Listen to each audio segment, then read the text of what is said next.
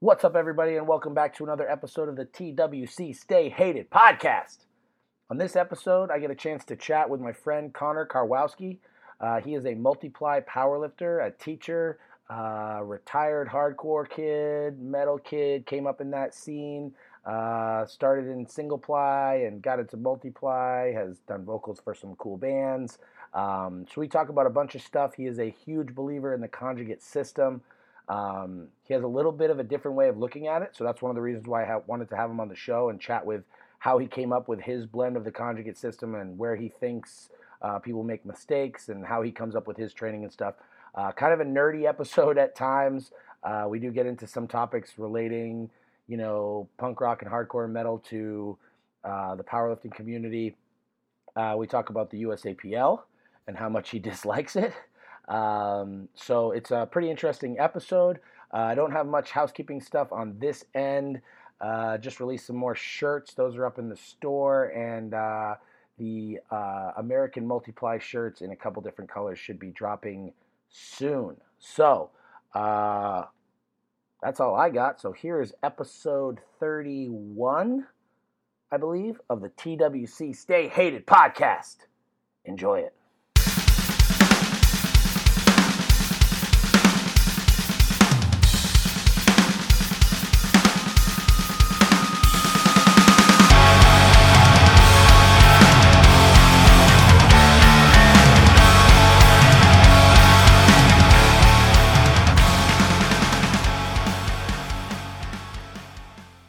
What's up, everybody, and welcome back to another episode of the TWC Stay Hated podcast. On this episode, I have a lifter, teacher, uh, retired hardcore singer, sort of dude, you know, uh, master of many trades, Connor Karwowski. Uh, we're going to get into a bunch of different subjects. It'll be a good time. So, how are you doing today, Connor? I'm doing great. How about you? I'm chilling, man. I'm I'm training the best I can through all this. Uh, we have a little home gym going on. I just benched 500 raw into foam today, so I'm stoked. Um, how's shit with you? Are you able to train during all this? Looks like you're in a gym and everything. Yeah. Uh, so I've been incredibly fortunate to have had access pretty much the whole time uh, to the gym that I'm at here in Indianapolis, uh, West Indy Barbell. So I mean, it's it's been awesome. The only thing that sucks is I've, I've had to essentially work alone, but like there are for sure worse things that could happen in life. Yeah, yeah, definitely, dude. Well, that's yeah. Today I was like, you know, my wife is who's a badass lifter, but when it comes down to it, man, like if you're five foot flat and you're a chick, you're not going to give me very good handouts when we don't. You know what I'm saying? Like it's yeah, just yeah. So so I feel your pain. Um, so we met uh what was that like two years ago? I was still at west side. You came to visit. Was was it that long ago? It may have been. yeah, probably about that uh, i think. yeah so uh you were like tall skinny guy and now you're like tall beefy dude uh and you had a qualifying total to go to semis for wpo um and and for whatever you know your i think it was work or whatever and you didn't end up doing it. Um so what has the transition been like? Because when we first met, I don't think you were fucking around with much equipment, and now you're full blown multiply. What, uh, you know, like how long have you been lifting, and when did you get into multiply? I mean, so I started lifting when I was in eighth grade. Um, okay, and how old now? What was that? How old are you now? Uh, I'm 26. I, I don't. had to had to think about it. All right, so started, started lifting around 14. Yeah. And yeah. then and then uh and how did it progress from there?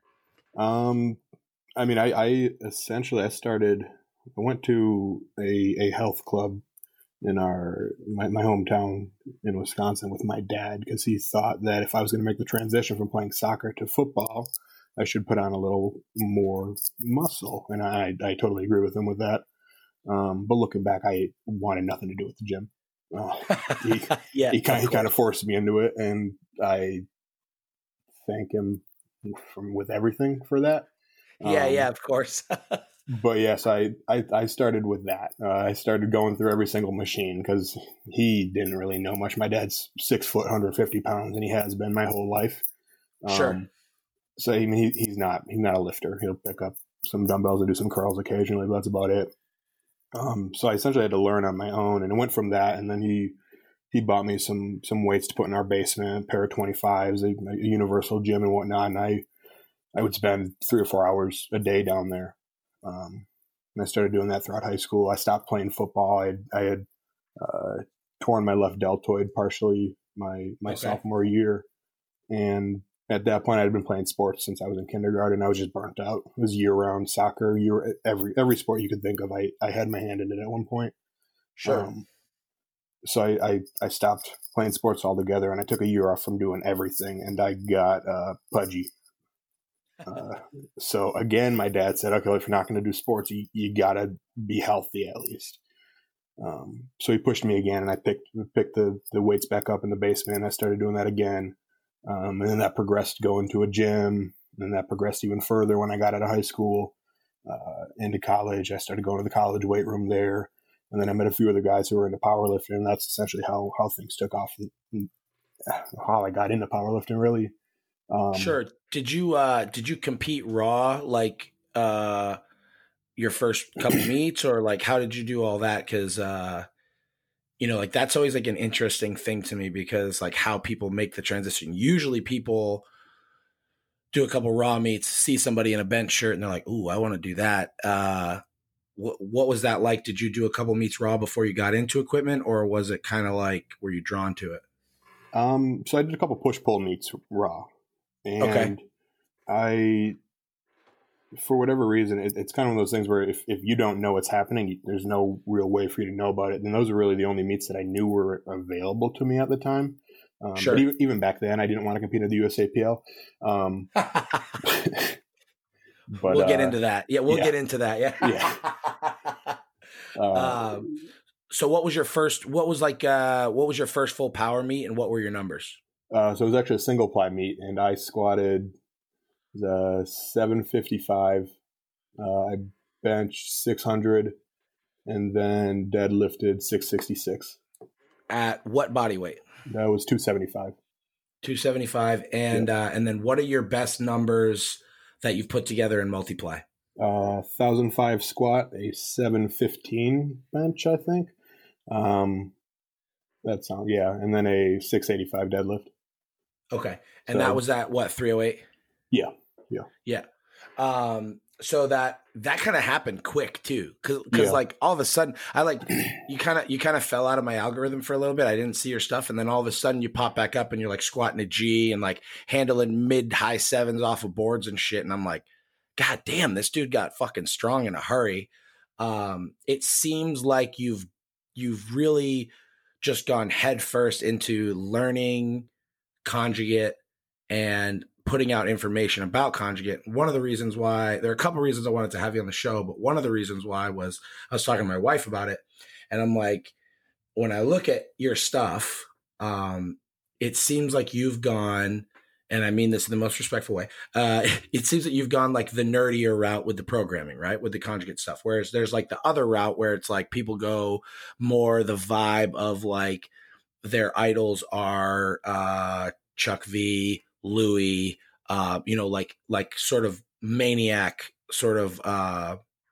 the the draws like the craziness, right? And then and then there goes the other way where it's like, well, this is a very complex method, um, and learning all the ers and ahs and all of the like little nuanced stuff. So, uh, what what have you like? You know, what drives you towards that? Because it seems like you push like what conjugate is and what you do with your training. It's very thought out. You can tell.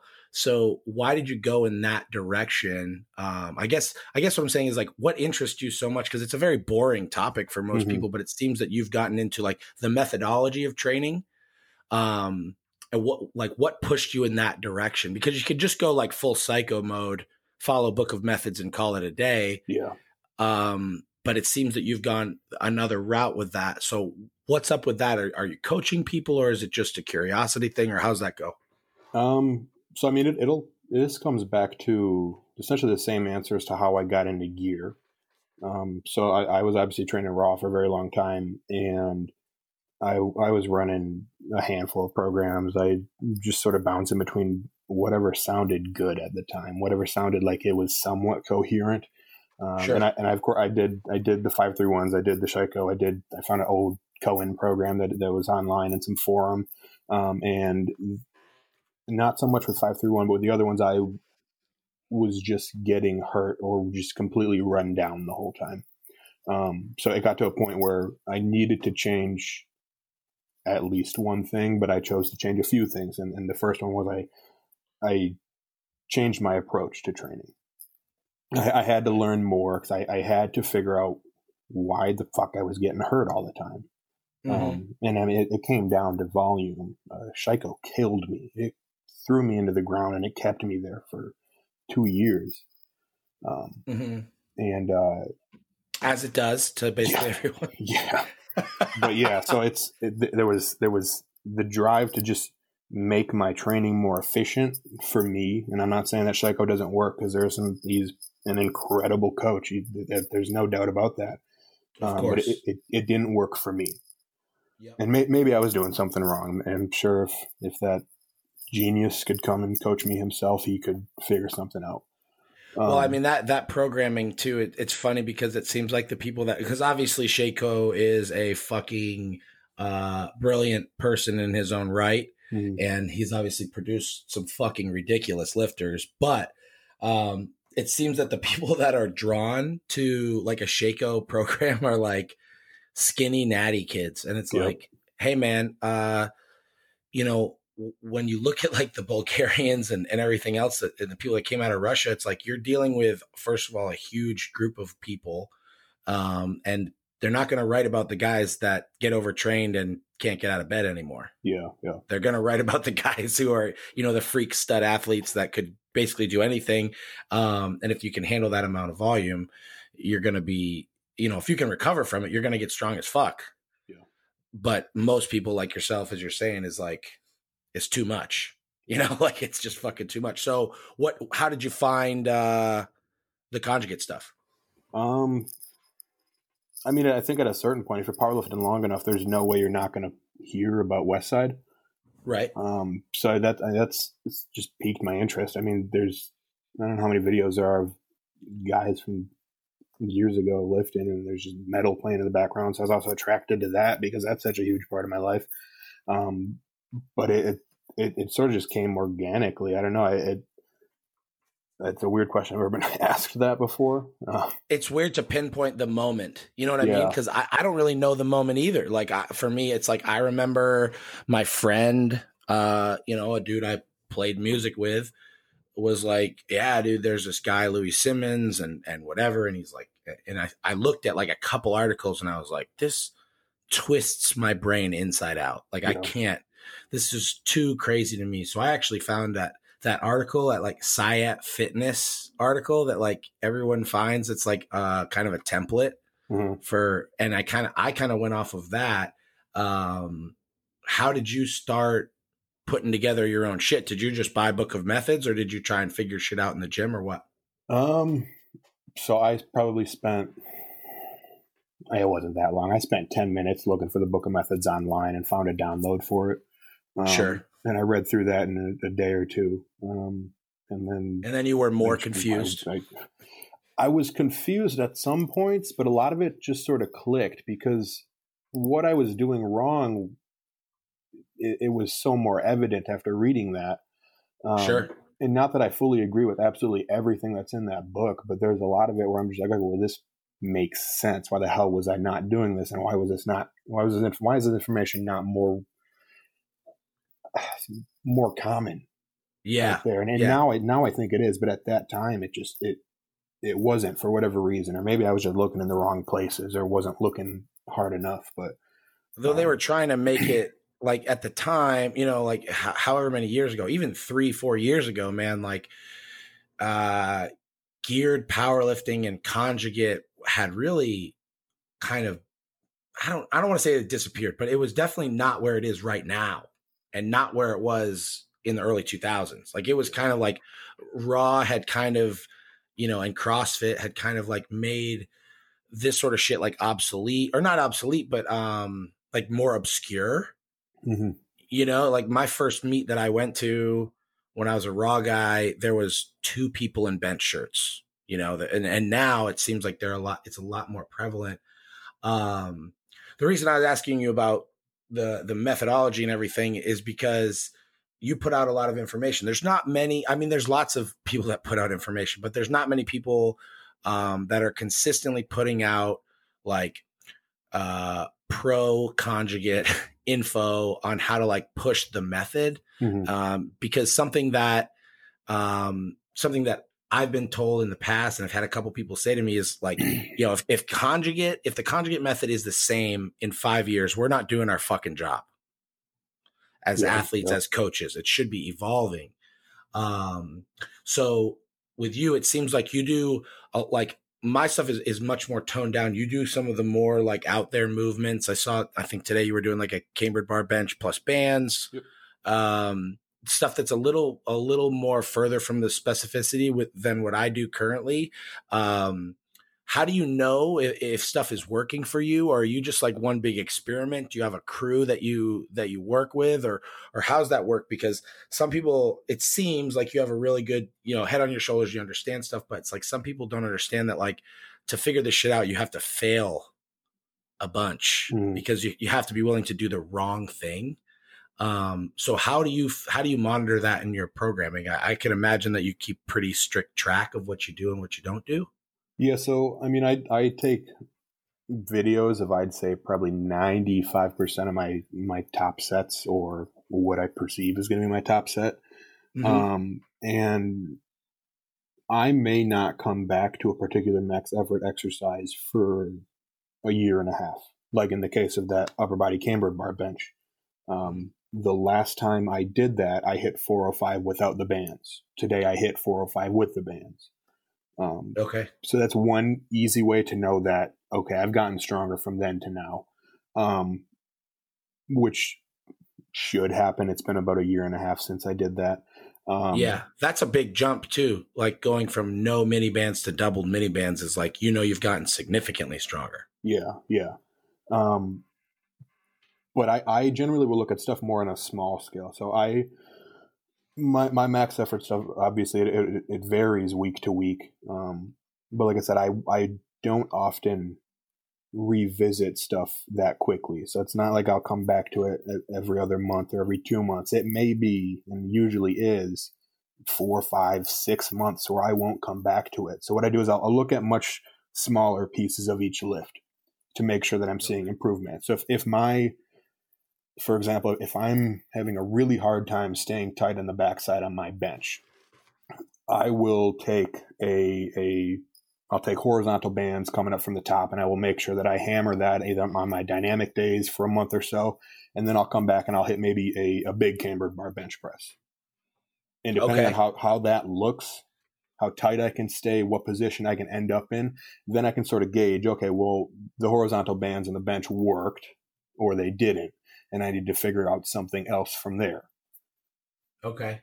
Yeah. So you kind of look at it like inversely. It's like uh, I, there's that like famous video with Dave Tate where he talks about like you don't have to figure out how to get your max effort stuff up. It's how you get your like supplemental workup. So mm-hmm. it's like if you know your floor press drives your bench, you have to figure out how to get your floor press up. If you figure out rollbacks, get your fucking floor press up, then rollbacks ultimately will get your bench up because mm-hmm. it's going to help your floor press and so on. That shit people get really confused by. Um, my question, like the interesting part is you've seen a lot of progress. Like I've, I've seen you, you know what I mean? Like squatting a thousand pounds, no fucking joke. We kind of get like numb to it mm-hmm. in, in, our culture. Cause it's like, we see so many guys do it, but like squatting a thousand pounds, no fucking joke, pulling close to seven, benching over seven. These are all pretty good numbers and very good numbers. And, uh, and you also have like this, it's like, people would look at that training and say, oh, five, six months, that's kind of hectic. You don't really know. And a lot of people get weighed down by trying to understand the system so much. And the interesting part with you is because a lot of people, I'm just like, hey, man, stop reading and go fucking train. Yeah.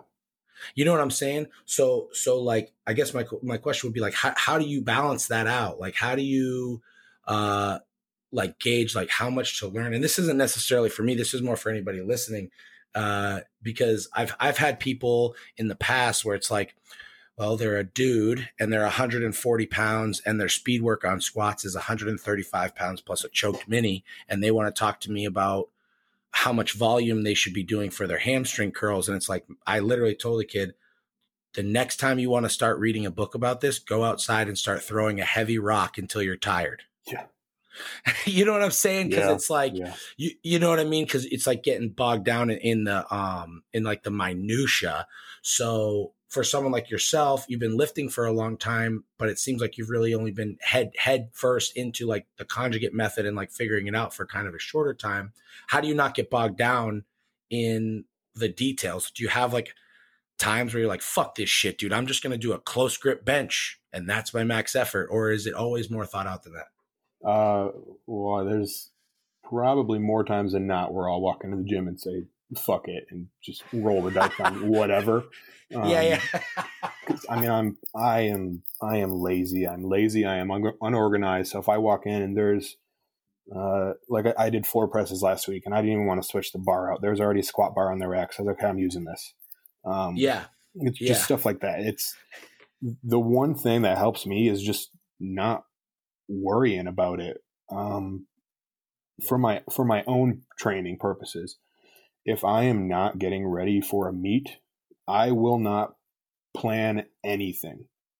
Because if I if I start planning stuff, un, unless there's a big thing that I really got to worry about, like if, if I need more back in something, I'll throw in back work all week. Um, but outside of that, I just I won't plan anything till I get to the gym. And when I get to the gym, I'll sit down five minutes. I will write out exactly what I'm going to do, and I'm going to do exactly that. But uh, but to not get bogged down, I think is is it's so important with this because there's so many different facets to the conjugate system that that if if you're trying to take everything into account every single time you go into the gym, you're not going to get anything done. Yeah, Um, it gets too much. There's too many branches. Yeah, so I mean, you, we know the quote: if if you uh, fail to plan, you plan to fail. Well, I I don't really plan that much. yeah, there's definitely like um it's funny, man, because it seems like the people who work need to worry about that sort of stuff the least worry about it the most. Yeah. Like, well, uh rollbacks, uh, you know, in higher volume don't and it's like, man, you bench one plate, just keep fucking banging dumbbells and you're gonna get stuff to come up. You know what I mean? Yeah, and it's it's hard to explain to someone it's like what i say is like it matters until it doesn't and it doesn't matter until it does you know what i mean it's just like i when i bring someone on because you know there's that thing with like online coaching where there's like you know templates and everybody's getting the same program and blah blah blah so uh, in one in one uh, level of the coaching that I have, like it's a large group of people that get the same programming. And what I tell people is, it's like, listen, if you're new to conjugate, just the change in stimulus is going to get you strong. Hmm period the fucking end. So just do exactly what's on the fucking program. Don't overthink it. Basically everybody needs stronger triceps and stronger hamstrings. So we'll just run that for a while and you're going to get strong and then we can start tweaking it after a couple months because it's like if you haven't been doing this sort of training for quite some time you don't really know exactly what you need necessarily you know it's like it's very confusing for people um and you do a good job. I've watched you know your instagram where you put out you know when people have questions and you put out different information it seems to uh it like as much as you're saying you don't have stuff thought out when you put information out it looks very thought out. Hmm and and it looks very um uh direct and and concise. So as far as not training not planning stuff on your uh off season type thing do you find that that helps you be more creative? Or like what is what is the um the idea behind that? Is it like just because you don't want to fucking deal with it? Or is it because do you think it opens your eyes to different things? Or how's that work? Um, the big thing was was just opening my eyes to different things. Like you said, is so when I was back in in Madison, I trained with a uh, a pretty large, solid group of guys, um, and we all essentially ran stuff the same way. We wouldn't plan anything. We would meet at the Perkins right next to the gym. We would talk about all the horrible things that we could do in the gym, and then we would go do the five rep good morning Um, Yeah. which I, I absolutely hate, and I tried to do it this week, but it just turned into an Anderson squat. Um, As Or- it does sometimes. Every other month, somebody would say, "Let's go do the mechanical ox," which is the the, uh, the SSB deadlift out of a rack. Oh my god. which at probably the worst lift in the world. Good morning and a deadlift together. I, I can't think of something that I would want to do any less. Yeah, I agree. I Um, agree. But yeah, a lot of it in the off season was just doing stuff that we all hated. Um, and Yep. and it, it, it was good because everybody would intentionally try to pick something that somebody else hated, which, which, I mean, it switched on who, who won the final vote every week, but it, yeah. that probably got me the strongest out of anything. Uh, just hanging around with with that type of of group. Yeah, where it's like they're gonna pick. They're like, well, I know that he has fucking weak low back, so it looks like we're doing a fucking three inch deficit pull today because it's More- gonna piss him like- off. It's gonna. Be Doing like eight or nine inch deficit. We, that's yeah, I saw you do some. I know that that stuff really caught on for a while with the big deficits. I know Lou. I was I was training at Westside when Lou started to bring those back into the um into the fold and into the mix because that's kind of how it goes over there, right? Like stuff will start making people strong, and so throw it in, and then it stops making people strong, so he throw something else in. Um, usually gets pushed a few months past where it should, but fuck Mhm. it. Um, those big deficits, it's funny with those. It's like I think that in my training and in my clients' training, I found that like anything over like a two or a three inch deficit is so far removed from the actual movement that I don't think it has much carryover. But there's guys like you, and I know of other guys that have pulled big deficits and has have seen a lot of um, whether it's like mental fortitude just to do it, or or if there's actually carryover, you don't really know. Um, but yeah, I think that there's something that's really uh, great about having like that group mentality where it's just like let's pick the shittiest things possible know. and Yeah. get it all out of the way. Now, as you get closer to a meet, like let's say, you know, how far out do you start putting together uh like stuff with a greater level of specificity? Uh, usually about eight weeks. Eight weeks is when I'll sit down and I say, okay, well, I've got I've got this much time. I've got these other life events that I got to plan around. Um, I have to get X, Y, and Z taken care of in this time. Um, but things don't really get that serious, I'd say, until five five weeks out. Um, Okay, so do you run like the standard like Circa Max phase? so my Circa Max phase is not the the West Side template one with the bands and whatnot. Um, I always felt that because I take so few free squats that I just need a little extra practice as I'm getting closer to a meet. So Sure. I'll, t- I'll generally what I'll do is I'll take a a reverse band free squat um, about six or seven weeks out Mm-hmm. and then three or four weeks out, I'll take a straight weight squat, and that'll sort of tell me where I can set my opener at, and from there I just roll the dice.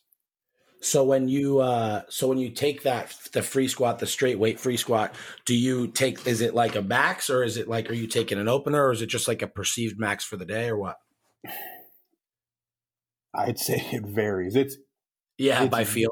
yeah, it's it's usually by feel. feel. Um, I'm I'm more inclined to say that I I will end up at sort of a balls to the wall type max, um, and then I, I I call that my my circa max. I'm getting close to it. I'm gonna taper off of that for the next three weeks or so. Um, Mm-hmm. and hopefully come back above it. And that has pretty much always worked for me. I don't think I, I've, I have not, um, not hit a PR, I guess, doing that. Sure. So un- until Yeah, that think- stop, yeah, until that stops working, I'm, I'm going to continue with that. I think that there's uh yeah, I think that's sort of the trend right now in in in, in powerlifting where they're going more towards that uh take a big free squat type of thing when you're closer to a meet. Um Mhm. the the bands to a box, it just gets really convoluted and, and tough because you know, I let's see, fuck man. I did uh seven plates double dime in just briefs plus blue, green, and purple bands to a box.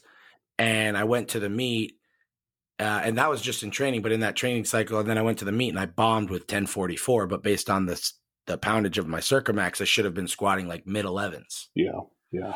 So it turns. I think that's the sort of thing like it works until it doesn't.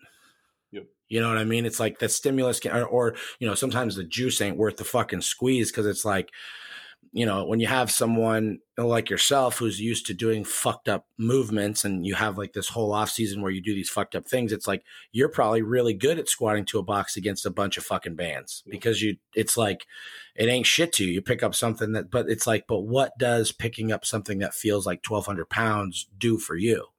Yeah. Nothing if you're a thousand pound squatter it's a little too much and if you fucking aren't perfect you can blow your shit to pieces Yeah. so i i think that that's part of where people fuck up too is like that shit's fun to ride the tiger for a little bit but there is an expiration date Yeah. And, like and that's, it's, I'd say the reason that my total has gone up, I mean, it, it went up about 400 pounds in a year and a half.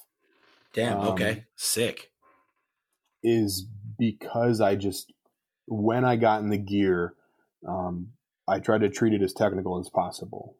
Because the one the one thing that I don't want to do is is get in the gear and try to manhandle weight because that's not how it's going to work for me. I can't Right. throw. I, I, I there's no way with with a wide stance that if I throw on my my full suit, knee wraps and whatnot, and stand up with a thousand pounds and try to bomb down into the hole and out, that things are going to go well no they're, they're going to be my ass is going to shoot back the bar's going to go over my head um, yeah my you're gonna get cut, my- cut in half. my girlfriend's going to freak out in the crowd Um, then i got to deal with that.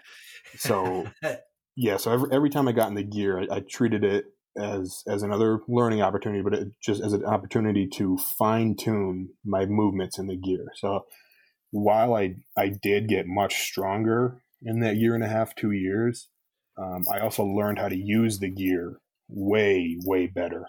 Um, yeah so which I- is huge yeah that's a huge thing. Uh, I think that uh, that's what I'll tell people too. Sometimes when I'm coaching them, it's like, man, we don't necessarily have to get you much stronger. It's like, you know, for for like I'm a great example, right? So, five ten or five fifteen floor press, six twenty two shirted bench. yeah It's like it doesn't make any sense, right? So I'm I need to get I don't really need my my fucking raw strength to go up a crazy amount. I need to get better in a bench shirt hmm right? Mhm. And people kind of miss that aspect because that's the hard part, right? Like that's the hard part of lifting weights in gear. You know, it's like uh, finding weights that you can recover from, but work with in the equipment to get better in the equipment. Because it's like you can't just be like, ah, fuck it, I'm gonna get in my shirt every week for ten weeks straight. I mean, Uh, people do yeah. it. People people do it, but it's like, how long do their careers last? You know what I mean? yeah Um, I actually did six weeks straight in a Rage X trying to touch, and I only had one successful touch and press in six weeks. It was a fucking nightmare, dude. It was it was not a fun uh, month and a half. Um, the, the Rage X cut me up more than any of the multiply shirts that I've had on. It's oh, did you have a single ply Rage? yeah, something about that material just sucks. Yeah, I mean, it's, it, it's uh, great, but it it sucks. Yeah, it's uh, it's the same shit that the Predators are made out of. yeah, yeah, So it's just like not forgiving at all. I mean, there's been some fucking monster benches and rages for sure, but um, as far as I'm concerned, like an SDP just feels more like a bench press. It doesn't feel like Yeah. a different thing. yeah. Um, so that sort of like brings me into the next talking about gear and equipment, single ply. So you put out some t-shirts. Let's fucking talk about it. So Yeah, uh abolish the USAPL. Yep. W- what uh who hurt your feelings? What happened? who who hurt you? Like All what of them, all what, of them.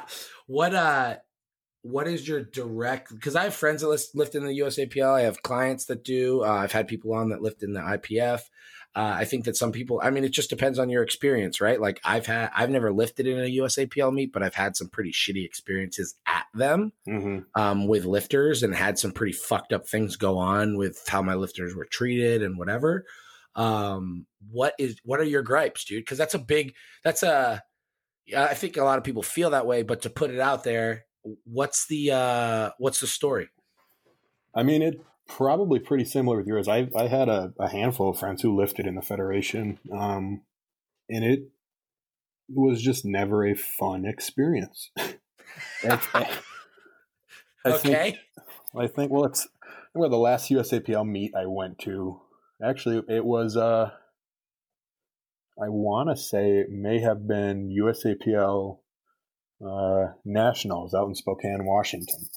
Okay. Um, and I just, while it wasn't a horrible experience, my, my lifter did not make weight. On his, I'm not I'm not going to take responsibility for that. um, he will listen to this and he will he will own up to it. Um, like we spent the whole training cycle me telling him he needs to be a little bit lighter, or but not make the cut, dude, or not that, make that cut. too. Fuck that it. Too. Yeah. I don't, even, I don't, even, I don't even know. Weigh-ins. Yeah, yeah, it was it was rough. We were we were driving like seventy through the the city there, trying to find a, a gym open at like four a.m. for him to get into a sauna. And I'm, uh, yeah, I'm like, this is a rental. Please don't do this to me. Um, but uh, so, so that was a fun experience. But um, so we actually didn't stay for the meet. I almost got removed at one point Um, because um, I tried to run into a room, but I didn't have the right wristband on, and then some woman yelled at me, and it it was interesting, but it wasn't anything crazy. Um, I just got sure. into it with her about it. Um, but outside of that, it's it's more so the meets that I've been to around in the area up in Wisconsin, um, and then other people that I've met or seen online and whatnot. And, and, the general vibe that I get from the lifters there is the shit doesn't stink. Yep. Okay. Um, and I, I, one thing I do not like, one of the many things I do not like about people is if they take themselves too seriously. Um, okay. I, I, I cannot, I, I can't deal with it. Um, mm-hmm there, there's that. Um, just because someone is drug free doesn't make them any better. That that's a that's a big issue I have with them, because um, it, it's again they they don't think that what they're doing is is is wrong in anywhere or whatnot, and the attitudes, fu- it's funny. attitudes bother me. it's funny. Uh, it's funny because you're you're straight edge, right? Correct. Yeah, you are yeah. straight edge. Yeah. So so a straight edge dude saying that people are assholes for thinking that they're better than others for being drug free is really uh, I like that because I used to say this will lead me into the next thing I wanted to talk to you about. Uh, you know, I used to say because I obviously I played in bands with kids who were who were straight edge, and you know I, I fucking love edge bands. Like I, I, grew up, you know, in the hardcore community, so it's like you know, like fifty percent of the fucking people you knew were straight edge. You know mm-hmm. what I mm-hmm. mean? And I always said like making fun of somebody for not doing drugs is just as lame as making fun of somebody for doing drugs. You know what I'm saying? Like it was mm-hmm. kind of like I always felt it was just like whatever, dude, do whatever the fuck you're gonna do. Um, but it's like don't be judgmental because it's like the judgy edge kids were fucking almost worse than the drunk kids.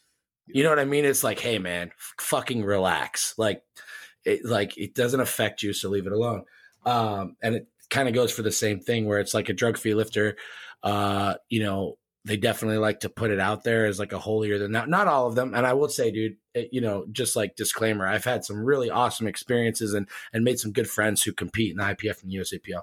Yeah. Um, and I'm sure there are some areas that it does, it, that it's fine and whatever, but I have heard a lot of negative things. And the whole like natty, fake natty, whatever thing is just like, it's kind of a boring topic when people yeah. start talking. You're like, you're like, hey man, I don't care. yeah. like, like, dude, I don't give a shit if you're on drugs or not. It doesn't matter to me. If you lift weights, that's cool by me. Um, so, so yeah, so that leads me like, so another reason why I wanted to have you on was because of like, you've got like pretty deep roots in the hardcore metal scene. And I find the longer that I'm in involved with powerlifting, the more I see like crossover mm-hmm. and a lot of similarities with the hardcore scene uh, on on many different levels. So uh, you did vocals for No Zodiac, yes. And did you did you uh, like tour or play with um, or play in any other like noteworthy hardcore metal bands that people would know? Uh, nothing that anybody would know. Just some smaller stuff. I, I, Cool. Was, yeah. Cool. That like, dude. And for people who don't know, No Zodiac is about as aggressive as it can possibly be. Which is, I'm just like imagining people hearing this, not knowing like who you are, and then going and listening to that band and not believing that it's you. You know what I mean? Yeah, it's, it's yeah. like so fucking aggressive. Um, so like, have you found, uh, have you found like, you know, similarities between the two, or, um, you know, like how long were you involved in hardcore and metal, like, and then versus like how long you've been in in powerlifting? Do you do you find that the two kind of run parallel? Um, yeah, in in some aspects. So when it comes to to aggression, um, I think both are wonderful ways to or outlets to Yep. release some of that. Um, and I think that's probably the best comparison that I see. Um, they're both just in, incredibly aggressive, and that's something that I, I enjoy. While I am not an aggressive lifter, I'm, I'm very um, internal with what I do. Sure. Um, I I very much like that aspect. I, I I don't walk up to a bar screaming, but I love it when I see somebody else doing it. yeah. Understandable. Yeah, yeah. Uh, yeah. That's how I feel about. That's how I feel about like the floor at a hardcore show now. As like an Yeah. old dude, like I don't necessarily want to dance, Mhm. but I really like watching other people do it. At this point, I'm Yeah. 30. I'm 34. I'll throw a couple spin kicks and then go sit down at the bar or whatever. Um, it's a little too much for me at this point. Uh, yeah, I think that there. It's cool to see like. Um, it's funny because you know like I, I would say that I'm basically like retired hardcore kid. You know, it's like I don't go to shows every weekend. That'll always be a strong part of my life, and I and and I'm very grateful for it. But I've kind of like, uh, I'm not like involved in the scene anymore or whatever. Mhm.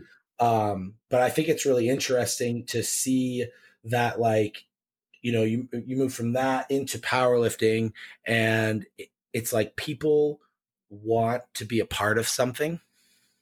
You know what I'm saying? Yeah. And the same way, the same way that like you could go to a show and you'll know exactly what I'm talking about. You go to a show and you talk to a couple people and you're like, oh, you're not going to be here in six months. Mhm.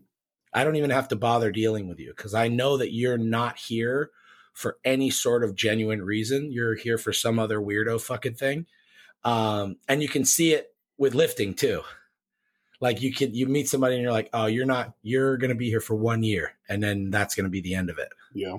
Yeah. You know, because it's like you can see uh through, you know, if you're here for genuine reasons in, in either aspect, you can see, you know, who's gonna stay. It's like first real hardcore show I went to, definitely got my ass kicked a little bit. And it's like you figure out if you want to be there. And it's the same thing when you're like carrying your gym bag out to your car after your first fucking geared meet. You're like, do I want to do this anymore? I feel like shit right now. You know? so uh like what do you think about what do you think about that stuff when it comes to like community? Have you found similarities with that between the two? So I, I want to say that they're that the same positive aspects Sure. of, of a community are there, and I think they are. But I also think Mhm. the same negative ones are too. Um, Sure. and, tho- and those were sort of the reason that I stepped away from the scene. Um, Yeah. because a lot of the issues that I took were were people who preached inclusivity, but played the gatekeeper role. Or if somebody showed up to a, a hardcore show wearing a Bullet for My Valentine shirt, they'd get not necessarily made fun of directly, but they would be talked about, and that Yeah. that stuff never sat right with me, and I don't like that. And it happens in power. It happens in everything. I bet if if you go on a on a forum about building tables somewhere, woodworking, I'm sure there are woodworkers online talking shit about Yeah. somebody else who whittles whistles. But Yeah, wants they're to like, get into making tables. Yeah, yeah, this fucking nerd is using pine. What a loser.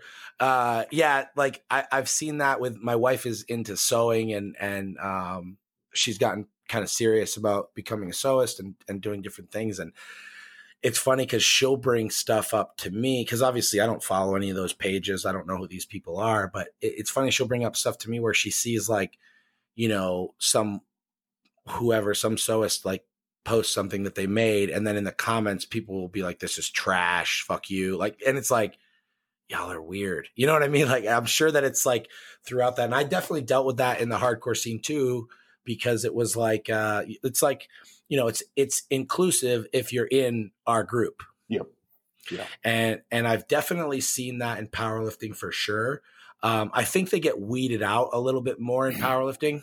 It, it's like uh because the high, most of the high end, you know, the guys who are in the top guys and girls in the top 30 are pretty easy to get a hold of and generally pretty friendly and open to having conversations with people. Yeah, yeah. You know, it's the it's the mid range.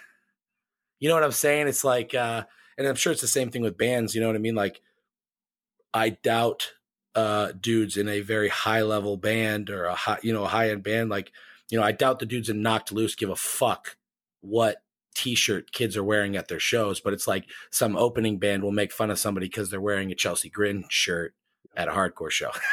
yeah. It's like y'all got it fucking twisted. You know what I mean? Um, I do think it's interesting.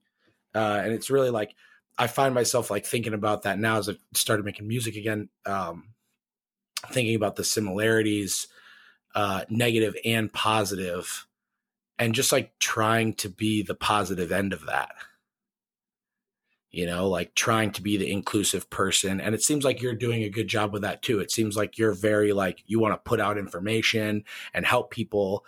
Um, have you had a lot of people uh, either reach out to you and, and, help you coming up with learning this stuff, or did you reach out to any high level guys? Did you have uh, you know good experiences with people being inclusive in the sport? Um, you know, in in person, I've had incredible experiences. I I don't often reach out online, and this probably stems from the hardcore scene. Um, growing up there, where I didn't always feel comfortable talking yeah. to to some of the older guys and whatnot. Um, so I, I really learned to just get stuff done on my own and if sure. I felt that if I was doing anything too wrong, somebody would eventually speak up, whether they did it in a positive or negative way. I was fine with it. Mm-hmm. Um, because I, I, I, generally don't concern myself too much with what other people think. So if they're going to criticize what I'm doing, great, that's fine. I appreciate it, even if you did it in a crappy way. Yeah.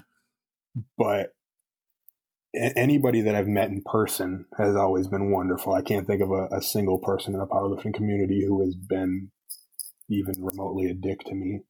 Um, yeah, that's that's usually how it goes, right? Like yeah. it, it, seems like uh, that was something I noticed the first time that I went into Westside was like I was, you know, fucking 198 pounds, squatting 700 in full gear, and everyone came over to help spot, and that was something I took away from that um, that visit. You know, same thing when you came out. It was like a visit, like people are helping. And it's like, don't really give a fuck who you are. If you lift weights, it's all good. And most of the time, the higher up the ladder you go, the more helpful people are, especially in person, because yeah. it's like we we've all fucking been there. You know what I mean? Like, um, and I'm sure now because of that, if you had someone walk into your gym and have no clue what the fuck they were doing, mm-hmm. you would probably help them. Yeah, and I generally do speak up. I I still have a hard time offering unsolicited advice, so I will sort of slowly scoot my way over there and maybe make a small suggestion and then try to start a conversation. Because um, you, you never know how somebody's going to react to it. I, I don't want to jump in and make them feel wrong right off the bat. I try to use the, the sandwich thing like, okay, well, that looks good. Here's what could change, but here's, again, what looked good. Um, yeah yeah, most most people want to have like, you know, if you're a smaller dude, especially, it's like would love to have a dude your size moving the weights you're moving come over and be like, hey man, like I saw that your elbows were fucking tucking way too much or whatever. You know what I mean? Like, mm-hmm. I think that that's something. In again in person, not so much on the internet, uh, but in person, most people are really receptive and want the coaching. Yeah. Because yeah. fucking coaching's expensive. You know what I mean? It's like if someone's there going to help you for free, even if you didn't ask for it, it's like it'd kind of be dumb to at least not listen. Yeah. Yeah. You know what I mean? I try to learn from everybody. It doesn't matter if they have a bigger total from me than me or a smaller total than me. Like, you know, my, my fucking my wife is an incredible lifter. Mm-hmm. She lifts you know, half of the weight that I lift, but I'm still gonna li- like ask her what she thinks about certain things. And same thing with some of my training partners. You know, obviously, Hoff is fucking on a whole other.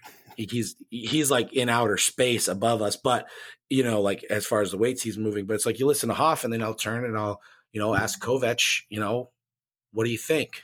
You know, and I out squat him by you know a hundred pounds and change, and and it's like you can learn from anybody which is like the fun part, right? That's why I like having conversations with different people because, uh, you know, the stuff you were saying in this podcast about your, you know, uh, being further out from a meet and not really planning stuff, yep. like that's something that I'd like to add into my training.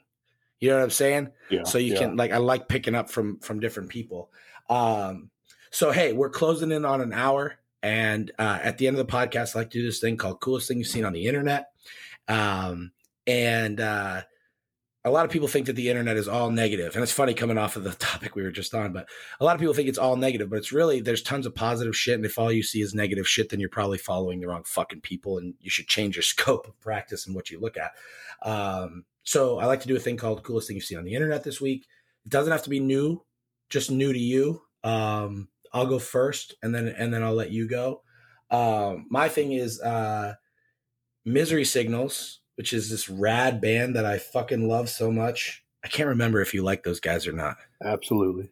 Yeah, so they put out that new track and they're putting out a new record and um, which is super cool like you know Jesse's singing with them again it's like fucking so rad but uh I saw his live video today he was talking and it someone had asked him about so they he, they wrote that song about the dude Jordan who died um, I forget the name of the song. It's like the year summer ended in June or whatever.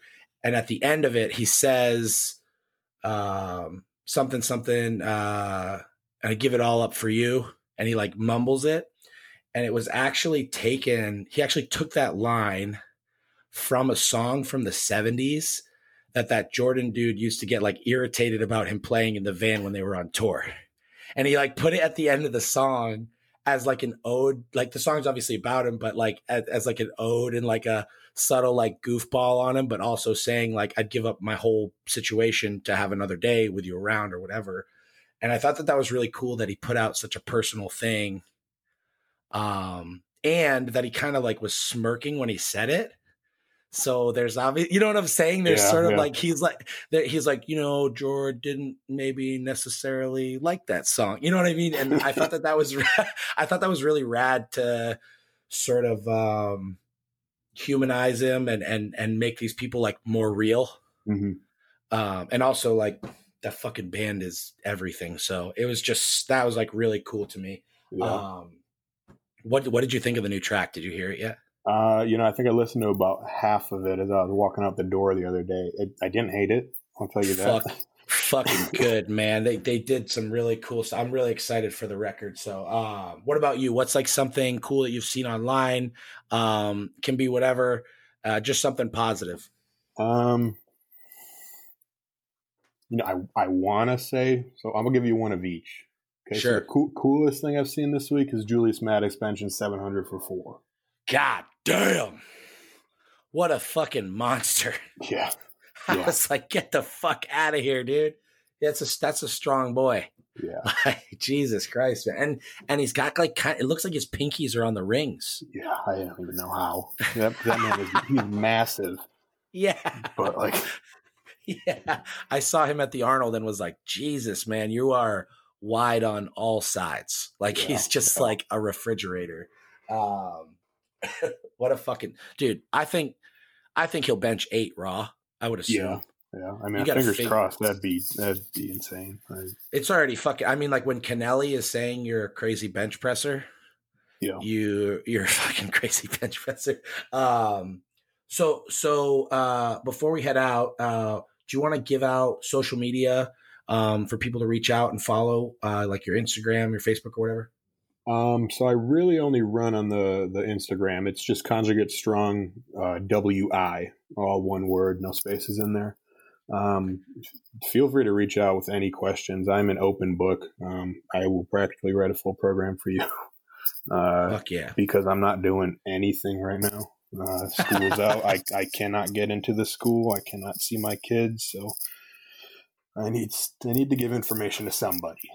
Cool. Fuck yeah. So if you're looking to chat with somebody about training and the nerd stuff, which we fucking love over here, uh, definitely reach out. Dude, I want to thank you for taking your time to uh, to come and chat with me on here. This has been really fun. Yeah, thanks for having me on. Fuck yeah, man. I appreciate it. Um, yeah. All right, guys. Well, thank you for tuning in. Um, if you have any questions about conjugate stuff, definitely reach out to Connor. Um, if you don't follow him already, definitely follow that page. He puts out cool shit and uh, and he's covered in tattoos and looks like a badass. So I, fuck I fuck with that. Uh, all right, follow me on Instagram. My personal page is Anthony CW13. Uh, the trigger warning Instagram is trigger underscore warning underscore conjugate for all of your mental Monday t-shirt snapback needs. Uh, we got a bunch of new shit in the store right now. Uh, if you click on the link, and then we are going to reprint. They are already in uh, production. The Stay Hated American Multiply shirts in three different colors. Um, and those, as soon as I fucking, as soon as they land at my house, they will be in the fucking store. So I will keep you guys posted on that. Thank you guys for listening to uh, episode 31, I believe, of the TWC Stay Hated podcast. And as always, you heard it. Stay hated, motherfuckers.